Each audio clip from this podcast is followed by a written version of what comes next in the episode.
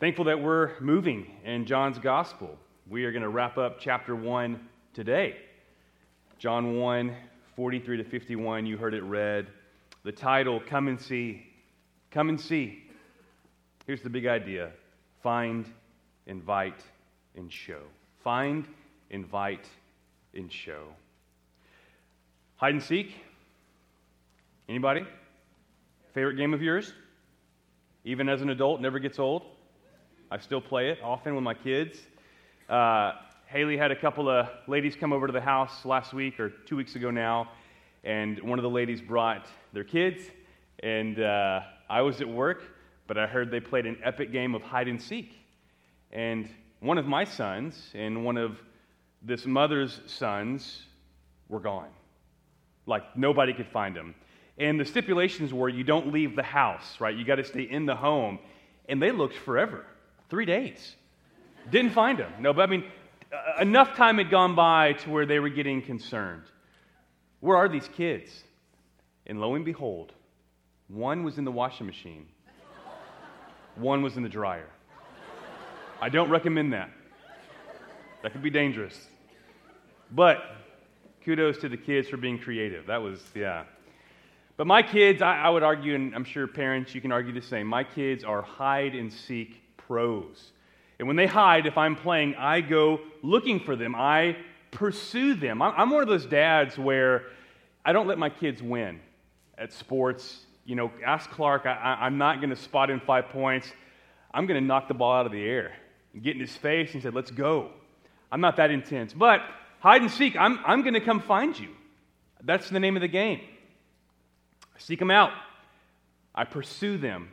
Know this God is the king of hide and seek. He is. The problem is, we don't wish to be found. Because of sin, we hide from God, just like our first parents, Adam and Eve. But what does the Lord do? What does the Lord do? He seeks us out. Amen? He seeks us out. What grace. As Augustine famously said, we could not even have begun to seek for God unless He already found us. That's a good quote. Praise God that He seeks us out even when we don't wish to be found. Amen? He's a gracious God. Well, if you were here last week, we talked about disciple making. And we're going to continue that theme of disciple making because it appears once again in our text. Jesus continues to call followers to himself. Now, what do we learn? What do we learn from Jesus' example of disciple making? We're going to look at three things this morning. Three things. Number one, Jesus takes the initiative. Jesus takes the initiative. This is verses 43 and 44. The next day, Jesus decided to go to Galilee. He found Philip and said to him, Follow me. Now, Philip was from Bethsaida, the city of Andrew and Peter. Now, this is really cool.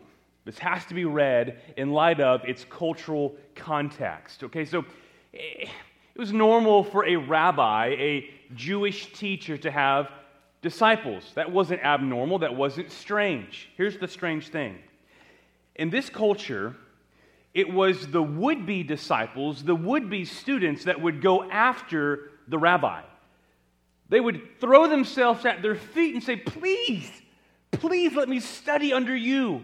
Let me spend my life learning from you. So the student would take the initiative. The student would pursue the rabbi that they wanted to spend their life learning from. That was the norm. Jesus, on the other hand, takes the initiative by finding his disciples and calling them to follow him. And we see that in all the Gospels. This was countercultural, this was remarkable. Now, what stands out in our text is the fact that Jesus finds Philip. He goes to him and gives him the invitation to follow him. Now, I like Greek. I've spent a lot of years learning Greek. It's very valuable. Do you have to know Greek to be a student of God's Word? No, of course not. We have great translations. But this is one of those examples where I think the Greek word is going to be really helpful. The word to find, that word appears multiple times in our passage. right? Jesus finds Philip. We're going to find Philip finding Nathanael. It's like hide and seek's going on, right? So, what does this word mean? It's the Greek word eurisko. It sounds like an English word. Anybody? Eureka. There you go. But the word eurisko, it's a verb. It refers to a purposeful search, an intentional search. We sometimes exclaim, Eureka, when we find something that we've been intentionally looking for. And this is typical of the Lord. He takes the initiative as seen throughout the scriptures. Do we see this? Is this an accurate picture of God seeking after people in the Bible, taking the initiative, going after his people? Would you agree with that? Yes, because it's true. And I want to start in the Old Testament, and I want to give a brief survey of where we see God as the expert seeker. Exodus 3 7 to 8. then the Lord said, Listen, this is so good. I have surely seen, listen to the verbs.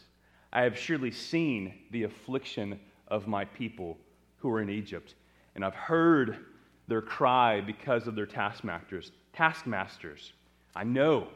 I know they're suffering. So I've seen, I've heard, and I know, the Lord says.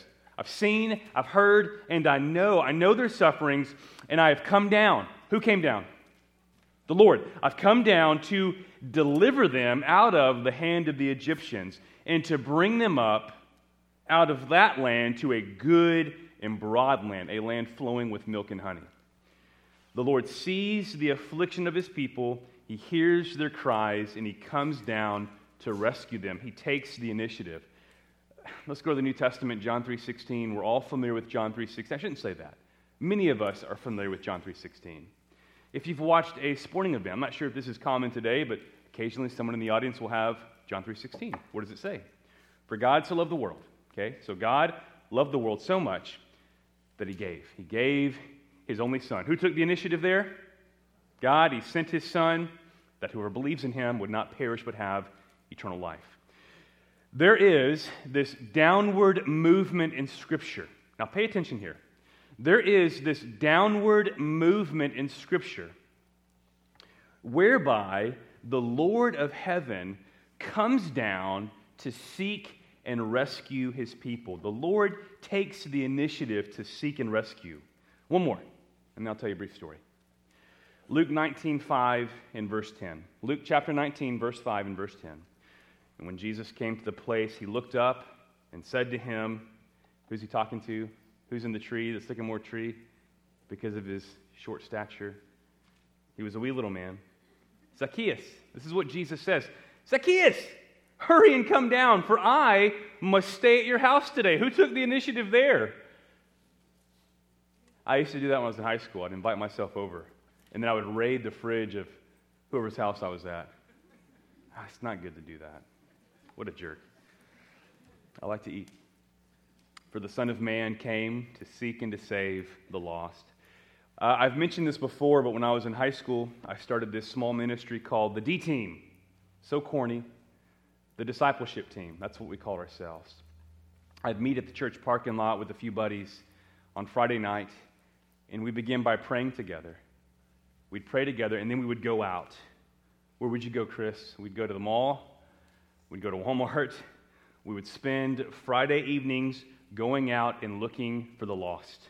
We took the initiative to seek unbelievers and to call them to follow Jesus. Here's some application. How are you taking the initiative, like Jesus, to call the lost to follow him? Jesus is making disciples in our passage. He calls Philip to follow him. Who in your life can you begin calling to follow Christ? Take initiative. Take initiative. I had a professor in seminary, Old Testament professor, Dr. Petter. Dr. Petter.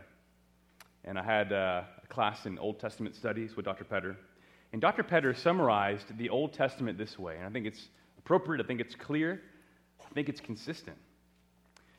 Dr. Petter said, The overall message of the Bible is this God relentlessly pursues a people for himself, for his glory. God relentlessly pursues a people for himself, for his glory. Who are you relentlessly pursuing for Christ? I'm going to mention it again until everyone does it. No, I'm not going to do that. But the 1 4P challenge. Actually, I met with the family this week in my office, and they're doing the 1 4P challenge. I was so encouraged. They wanted to meet and talk about that. Find one person in your relational world. This is the one. One and then four P's. Find one person in your relational world. It could be a family member, a friend, a neighbor, a coworker, a classmate, students that doesn't know Jesus, that's not saved, that's not walking with the Lord. And commit to four P's. Start praying for them. Pray for the Lord to graciously save them. Pray for God to give you boldness to reach out to them and to share with them the good news. And then start planning, planning how you're going to engage them. If it's a family across the street, plan to have them over for dinner. If it's a coworker, I'm going to give you a big challenge today. Plan to do a maybe a one on one Bible study with them, take them to the Word. Number three, practice. Make sure you're actually practicing the gospel, living out your Christianity before them. And number four, which is obviously the hardest, you have to what? You got to proclaim it. You got to tell them the good news. That's the 1 4P challenge. Now, what else do we learn in our passage about disciple making from Jesus? Jesus takes the initiative. That's obvious. He takes the initiative. Number two, Jesus sets the example. He sets the example, and that's verses 45 to 51. Oh, this is so cool. Man. Who we called to look like? Who we called to live like? Christ. So pay attention here, right? Jesus, as it concerns making disciples, which is our mission as a church, amen? We're called to make disciples. Who sets the example? Who shows us how? Jesus does. So listen verses 45 to 51. Philip found Nathanael and said to him, We have found him. I mean, can you imagine this excitement? We have found him, of whom Moses and the law and also the prophets wrote, Jesus of Nazareth, the son of Joseph. We found him. We've been waiting, we've been longing for this moment. We found him. Nathanael said to him, Huh, can anything good come out of Nazareth? Philip said to him, Come and see. I like that. Come and see. Come on, bro. Jesus saw Nathanael coming toward him and said of him, Behold, an Israelite indeed, in whom there is no deceit. Nathanael said to him, How do you know me? Jesus answered him, Before Philip called you, you were under the fig tree. I saw you. Nathanael answered him, Rabbi, you are the Son of God. You are the King of Israel. Jesus answered him, Because I said to you, I saw you under the fig tree, do you believe? You will see greater things than these. And he said to him, Truly, truly, I say to you, you will see heaven opened and the angels of God ascending and descending on the Son of Man. Now, it's interesting how Philip imitates Jesus in our passage. Who does Philip imitate? He imitates Jesus. How so? What does Jesus do? Let's start with Jesus, okay? What's the example that Jesus sets for his followers and his would be followers? Well, let's start with John 1 39. So let's go back to the previous week, last week. John 1 39. He said to them, this was Andrew and another unnamed disciple. He said to them, Come and you will see. And then we look at John 1 43. The next day, this is how our passage began this morning. The next day, Jesus decided to go to Galilee. He found Philip and said to him, Follow me. So he found him and said, What? Follow me. The third thing I want to emphasize is this. So we have come and see. He found, said, Follow me. And then we get to John 1 50 to 51. Jesus answered him, Because I said to you, I saw you under the fig tree, do you believe? You will see greater things than these. And he said to him, Truly, truly, I say to you, you will see heaven opened and the angels of God ascending and descending on the Son of Man. There's a very clear Old Testament reference to Genesis 28, which I'll unpack here shortly. How does Philip imitate Jesus? Verse 45. Philip found Eurisko. He found Nathanael. How about Jesus was finding people? Well, he was. Well, Philip's imitating Jesus, so Philip too is finding people. Verse 46 Philip said to him, Come and see. Who said that already?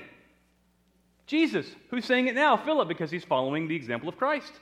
And then verse 45 We have found him of whom Moses in the law and also the prophets wrote, Jesus of Nazareth, the son of Joseph. Now, there are several things here we need to notice. Now, pay attention. Jesus finds people, check. Invites them to come and see, check. And shows them who he is in the Word, check. Those are the three things. Jesus finds people, invites them to come and see, and then he shows them in his Word who he is. What does Philip do? He finds people, he invites them to come and see, and he shows them who Jesus is according to the Scriptures. What? Philip follows the example of Jesus, the disciple maker par excellence. I wrote a, a large paper, and when I mention this, I'll get emails from people, hey, send me that paper, and I'm happy to do that. I wrote a large paper on John 15 years ago titled Jesus, the disciple of Yahweh par excellence. And I argued in the paper that Jesus is our ultimate example of what a disciple must be. Remember, Jesus not only died for us, he he lived for us as well. He showed us what it means to be truly human and to live in right relationship with God. Jesus shows us what making disciples looks like. Now, last week we focused on the examples of John the Baptist and Andrew. And today we're going to focus on the example of Jesus. And as we already saw under point one, Jesus takes the what? Takes the initiative. He goes after people. He finds the lost and then he invites them to come and see. And not only that, but when we get to verses 50 and 51, we see that Jesus reveals who he is, and he uses the scriptures to do this. Isn't that remarkable? Jesus reveals himself according to the scriptures, the Old Testament scriptures. He shows people who he is according to the Bible. He is the glory of God the ultimate revelation of God. He is the Son of Man according to the Scriptures. There are two major passages that Jesus alludes to in verses 50 and 51 to show Nathanael who he is. And we'll get there, not yet. Do you remember how we defined evangelism or disciple making last week? Do you recall? Here's what I said last week. This is the definition of disciple making according to God's word in John 1. It's declaring Okay, that's the first part. It's declaring the right things about Jesus as we bring people to Jesus. It's declaring the right things about Jesus as we bring people to Jesus. Does it matter what we say about Jesus? If you would say no, you're wrong. It does matter. It matters greatly. Again, what does this look like today? How do we bring people to Jesus? Are you even concerned with that? I don't know. I don't know if you are. I don't know your heart. But I hope you are. If you say, I'm a Christian, I hope you're concerned with bringing people to Jesus. How do we bring people to Jesus? We bring them to the Bible. Now, listen, we bring them to the Bible and we teach them the right things about Jesus. We show them in the Word, His matchless worth. If you recall my story last week, I, I shared with you about Zane, my friend in Washington, the restaurant owner. What did I do with Zane? I invited him to look in God's Word with me at the life of Jesus. We spent months, months, plural, looking at the life of Jesus in Mark. And then we transitioned to Ephesians. I sought to evangelize Zane, who was lost, by inviting him to see Jesus in the Scriptures, to behold Jesus' matchless worth in the Word of God, to behold the Son of God and by God's grace to follow Jesus. Who else did this, by the way? Jesus did. That's how Jesus evangelized. As he called people to himself, he showed them what he was like where? In the Word. He revealed himself to them in the Word. All right, so Philip, Philip finds Nathanael, proclaims Jesus in light of the Scriptures, and then invites Nathanael to come and see. This is a very Jesus like thing to do, since Jesus does the same thing. He finds Philip, he invites him to follow after him, and finally, Jesus reveals himself in light of the Scriptures. He points to himself in the Scriptures. That is what a saving encounter with Jesus results in imitating the king. Amen? Here's some application. You ready for this? Do evangelism and apologetics with the with the word. With the word of God. Show the lost Christ in the scriptures. Follow the example of Jesus. Find the lost and invite them to come and see Jesus in the word. In order to do evangelism well, you must know what who is like. You got to know what, what Jesus is like, right? You obviously can't tell people about someone if you don't know that person, if you don't know that someone well. And where do we go to learn Jesus well, to know him well, to find out what he's like? We go to the scriptures. Again, who are you pointing people to? How is Jesus described in the scriptures?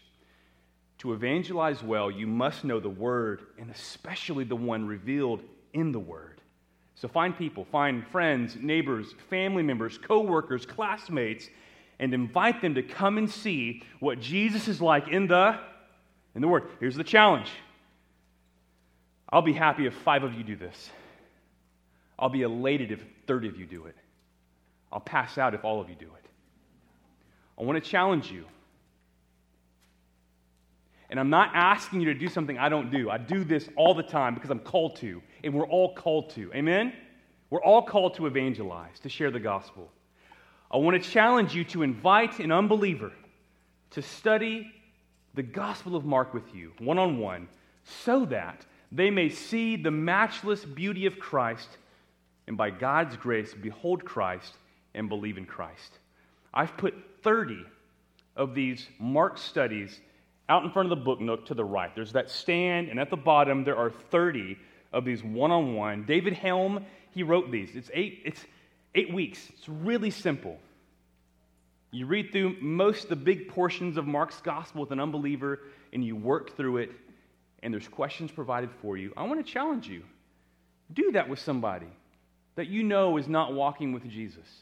Show them Christ in the Word. Pray they would behold Christ and believe and follow him. So grab one today. And if you're like, hey, I need one, they're all gone, I'm going to be so pumped. And I'll print some more. What's the last thing we learned about disciple making from Jesus in our passage? Number three, Jesus is the goal. He's the goal. He takes the initiative, he sets the example, but when it comes to disciple making, he is the goal. We're calling people to Jesus. Amen? He's the goal. That's verses 50 and 51. So Jesus answered him, Because I said to you, I saw you under the fig tree, do you believe? You will see greater things than these. And he said to him, Truly, truly, I say to you, you will see heaven opened and the angels of God ascending and descending on the Son of Man. Can you imagine hearing that? Isn't that incredible? What an image. Were you listening? Did you hear? What did Jesus say? You're going to see greater things than these. And what are they going to see? According to Jesus, heaven opened and the angels of God ascending and descending on the, what title does he give himself? Son of Man. Where did that come from? We'll go there, not yet. Making disciples. Here it is. Making disciples, making followers of Jesus. That's what we're called to do. Amen? Making disciples is ultimately about calling people away from one thing and toward something, but in our case, someone else. We're calling them away from sin, life without God, to life with God, trusting in Jesus. We are meant to bring people to Jesus. We saw that last week with Andrew where after beholding Jesus and believing in Jesus, he then brought his brother Simon to Jesus. Wasn't that cool? That was verse 41. Remember Andrew, he beholds Jesus, he believes in Jesus, and then he brings his brother Simon to Jesus. In today's passage, we find Philip calling Nathanael to come and see. That's verses 45 to 46. D.A. Carson notes this is a good quote. As Andrew brought Simon Peter and perhaps Philip to Jesus, so Philip found Nathanael and witnessed to him. That has been the foundational principle of truly Christian expansion ever since. Here it is. You ready? New followers of Jesus bear witness of him to others, who in turn become disciples and repeat the process. New followers of Jesus bear witness to him to others, who in turn become disciples of Jesus and repeat the process. I simplified it even more. Behold, believe, follow, and call others to behold, believe, and follow. Behold, believe, and follow, and then, what's your job? Call others to behold, believe, and follow. Have you ever had a friend that you wanted all your other friends to meet? Anybody like that? I'm sorry. You're ashamed of your friends. Okay, that's unfortunate. But I'm serious. Have you ever had a friend like that? Someone that the Lord has used to grow you and shape you and encourage you and counsel you that you're just like, man, I want everyone to know this friend. Anybody? I've had several friends like that. But one sticks out. His name's Greg. Greg is brilliant. I've never met a godlier man to this day. I met Greg in seminary. He's from Texas. Ugh. We knew that, Chris. Greg looked like Jesus. Greg treasured Jesus. I've never met anyone like Greg. That brother came alongside me in seminary, encouraged me, counseled me, he discipled me. I would say because of Greg, I, I love Jesus more. He showed me Christ in the Word. We prayed together. We did ministry together. Greg got married. Greg went to China as a missionary for years, had a lot of kids, and now Greg is back stateside in New England, pastoring God's church, preaching the full counsel of God boldly, faithfully, joyfully. Man, the, the more time I spent with Greg, the more I wanted people to meet him, to see what he's like, to be touched by his life the way I was.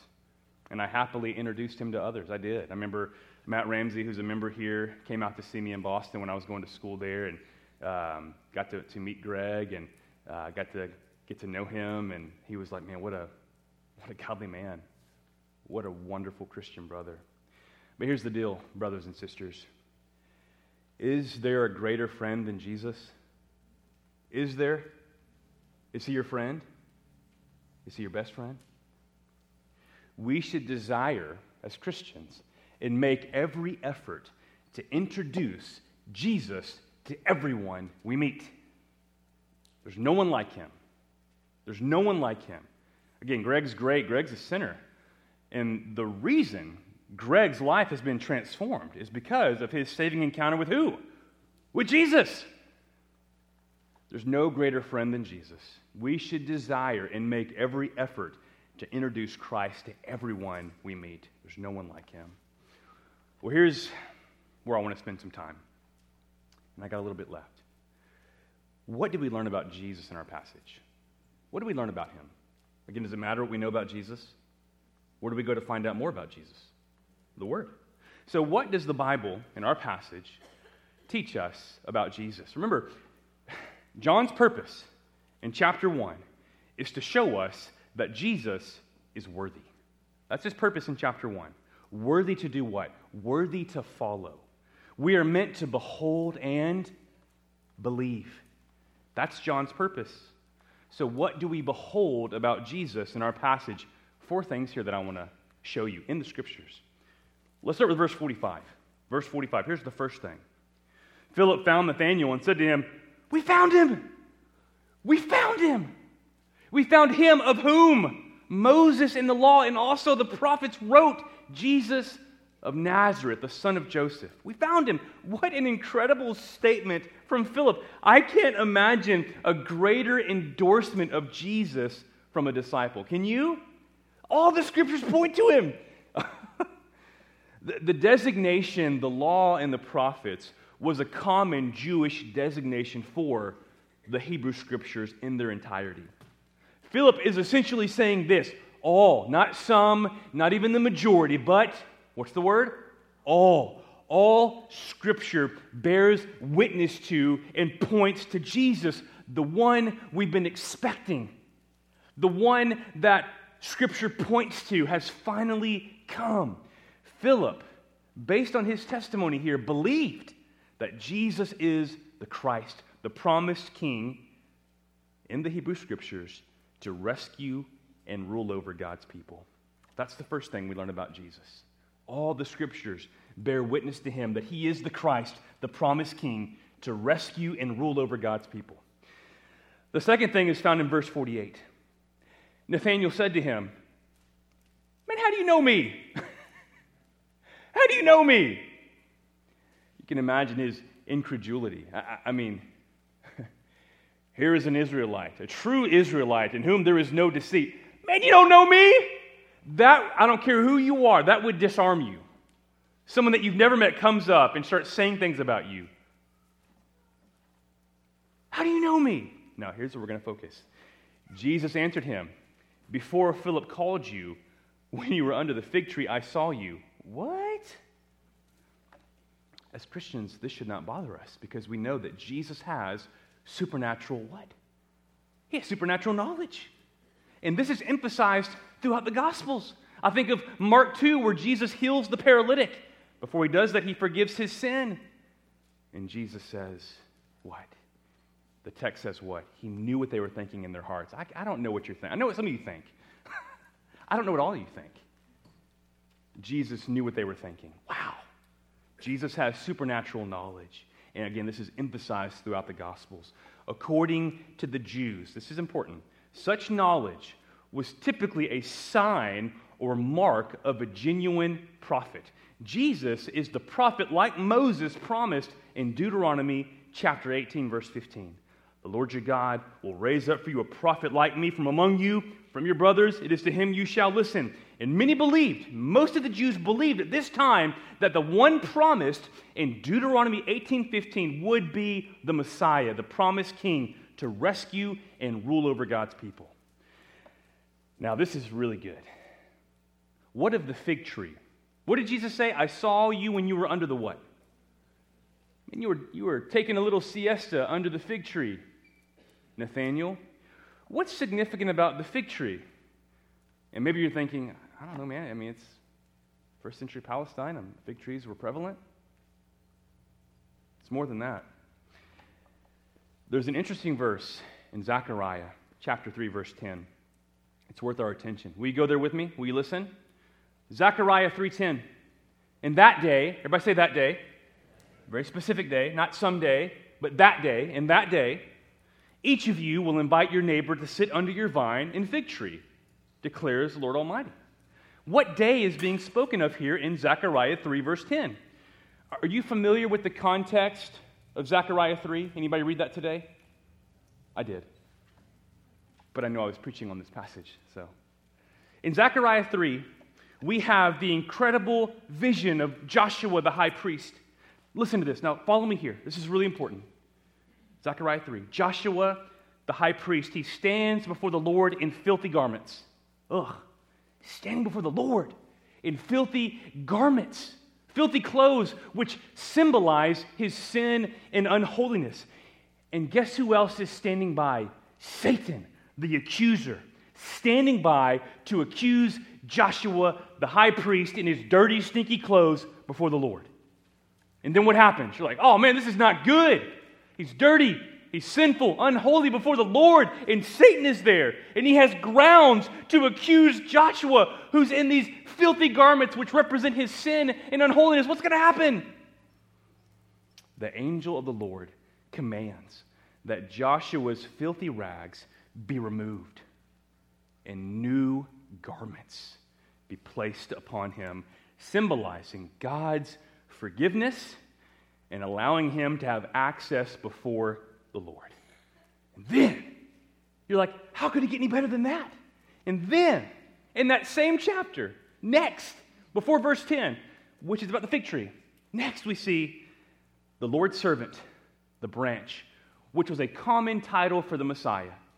The Lord's servant, the branch, the Messiah to come, whose coming would result in the removal of sin. That's promised in our passage. The coming of the king is going to mean the removal of sin. And then we have verse 10. And that day, what day? That day of salvation just described. with all its beautiful imagery. That day and that day declares the Lord of hosts, every one of you will invite his neighbor to come under his vine and under his fig tree. This whole scene, what we just read in John chapter 1, declares that the time of salvation has come, and it's come in who? It's come in Jesus. So it's time, look around, tell your neighbor it's time to invite your neighbors to follow the king. It's time. Number three, the third thing, verse 49. Then Nathanael declared, after bearing witness to Jesus' supernatural knowledge, he's like, Whoa, whoa, whoa. Rabbi, you are the Son of God, you are the King of Israel. And these are both titles for the Messiah. Nathanael beholds, and Nathanael believes. He declares Jesus to be the promised king to rescue and rule over God's people. Essentially, Nathanael is affirming what Philip has already proclaimed. He's agreeing with Philip's testimony. He's saying, Yes, Philip, Jesus is indeed the promised king. This is what Jesus wants us to behold about him in John's gospel, namely, that he is the Christ. And that should sound familiar because that's the purpose statement of John's gospel, John 20, 31. But these are written that you might believe that Jesus is the Messiah, the Son of God and that by believing you may have life in his name. Number four, the fourth thing that we learn about Jesus, verses 50 and 51. Jesus said, You believe because I told you I saw you under the fig tree. You will see greater things than that. He then added, Very truly I tell you, you will see heaven open and the angels of God ascending and descending on the Son of Man. All right. Jesus uses the what? He finds, he invites to come and see, and he shows people who he is according to the, the Bible. And so, where does Jesus take us? Where does he take Nathanael? To the, to the Old Testament. Jesus uses the Old Testament to reveal his identity, to show us who he is. Now, what is the Old Testament background for verse 51, this image of angels ascending and descending. It's Genesis 28. Can I read it to you? Thank you. Genesis 28 12. Jacob. Jacob had a dream in which he saw a stairway resting on the earth with its top reaching to heaven. And the angels of God, what were they doing? They were ascending and descending on it.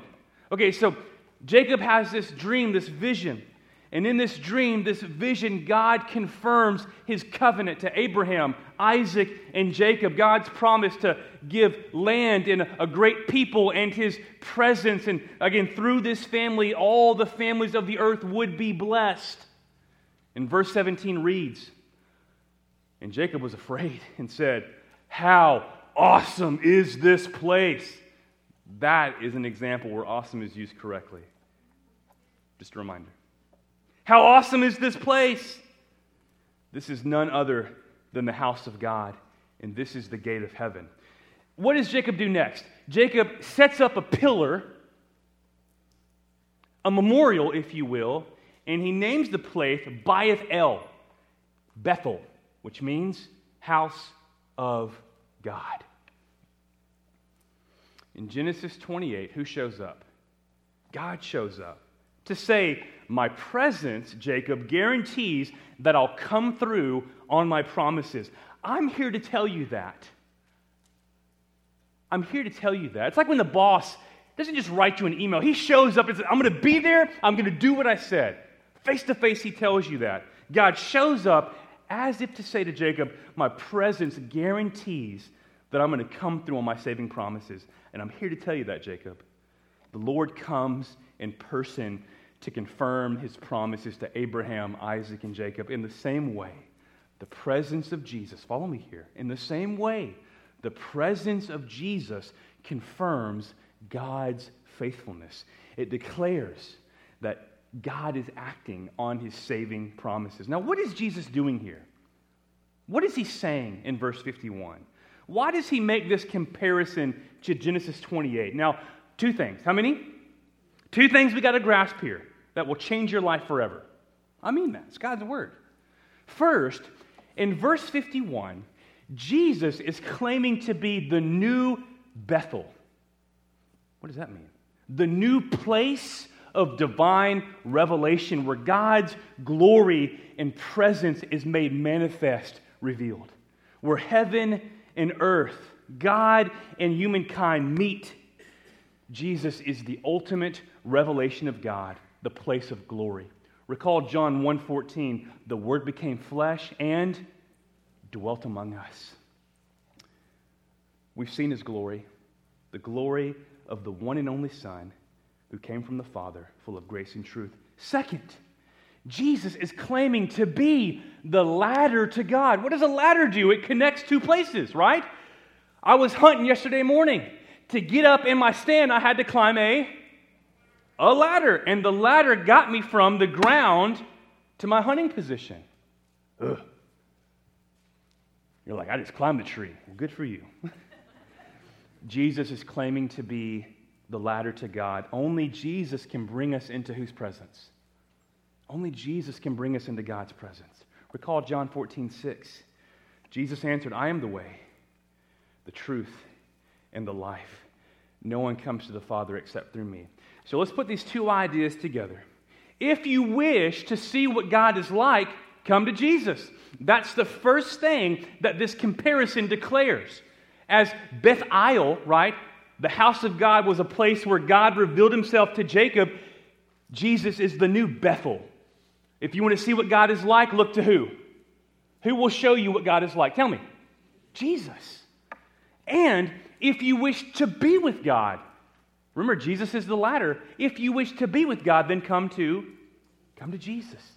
Jesus came to show us what God is like, and Jesus came to make a way to God, the only God. And all God's people said, Oh, isn't that rich? And then we have the final title Son of Man. Son of Man. Because that's how he ends, right? You'll see greater things than these. You'll see angels ascending and descending on the, how does Jesus refer to himself? As the Son of Man. Where does this title come from? If you're familiar with Mark's gospel, it's used 14 times in Mark. Here, Son of Man. It comes from Daniel 7, 13 and 14.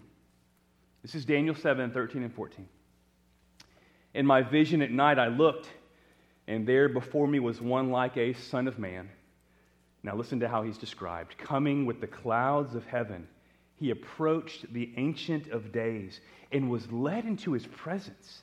He was given authority, whoa, glory, and sovereign power. Now, listen to this all nations and peoples of every language, they worshiped him.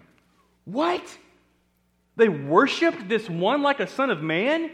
His dominion is an everlasting dominion that will not pass away, and his kingdom one that will never be destroyed. Who is this?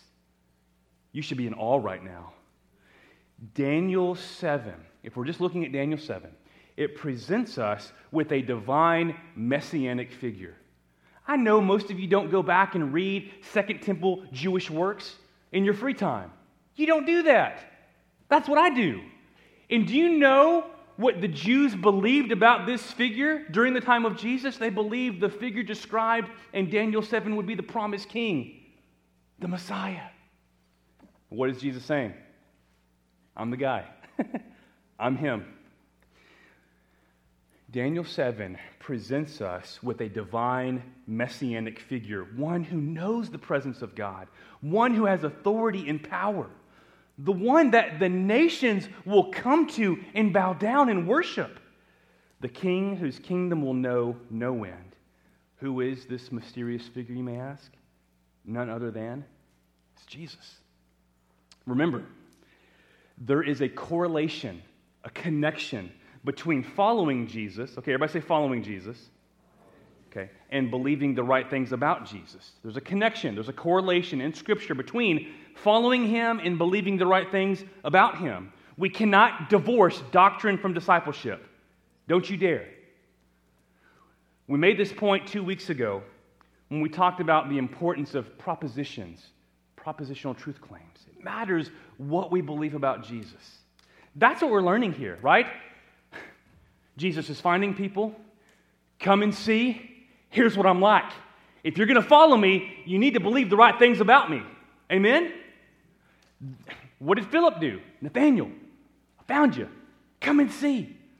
I found the one that all the scriptures point to, the promised king. Doesn't matter what we believe about Jesus. Of course it does. And that's why when we get involved in disciple making and evangelism, we need to have what? The Bible. So we can show people what our king is like. You know, John's gospel is a theological work, as is the whole Bible. It teaches us truth about who Jesus is. It matters who Jesus is. Both Philip and Nathanael follow Jesus and believe the right things about Jesus. He is the king. Is he your king? Look at me. Is he your king? Is he your king? What's the promise? What's the promise in our passage? Verse 50 You will see greater things than these. Oh. Jacob's vision in Genesis 28 confirmed that the place where God met with him was indeed God's place. It further confirmed God's faithfulness to his promises. Jesus is saying this. This is what he's saying. Stay with me, boys. Stay with me. What you will continue to see as you follow me, the miracles, will further confirm who I am the long awaited king. And not just that, but the place where God's presence and glory are revealed. Again, this is the purpose of John's gospel. The miracles or signs of Jesus, which again, in two weeks, we're going to look at the first one. We're almost there. But the miracles or signs of Jesus reveal who he is the long awaited King, the eternal Son of God. Jesus is saying, Behold and Believe. Remember, Jesus takes the initiative, He sets the example for us, and He is the goal. Amen? He is the goal. We are to call people not to us, we are to call people to Christ and to show them in His Word what He's like and that He is worthy to follow. We are to seek the lost, call them to behold and believe in Jesus. So let's get to it. Let's get to it. Let's pray. Father, I cannot think of a greater privilege than following after the example of your Son, Jesus, calling the lost to come and see the King, calling the lost away from their sin and to Jesus, the Savior. Father, give us boldness, give us joy in evangelism. Help us as a church to be known as a church that goes out that goes out into our places of work, our neighborhoods, our schools, our homes, armed with the gospel, ready to share the good news, finding unbelievers, inviting them to come and see Christ in the Word of God. Help us to do evangelism with the Word open, to show people what Jesus is like according to the Scriptures. Father, grow your church through our evangelism efforts, but we know you are the one who gives growth. Do that for your glory and our joy. We pray in Jesus' name. Amen.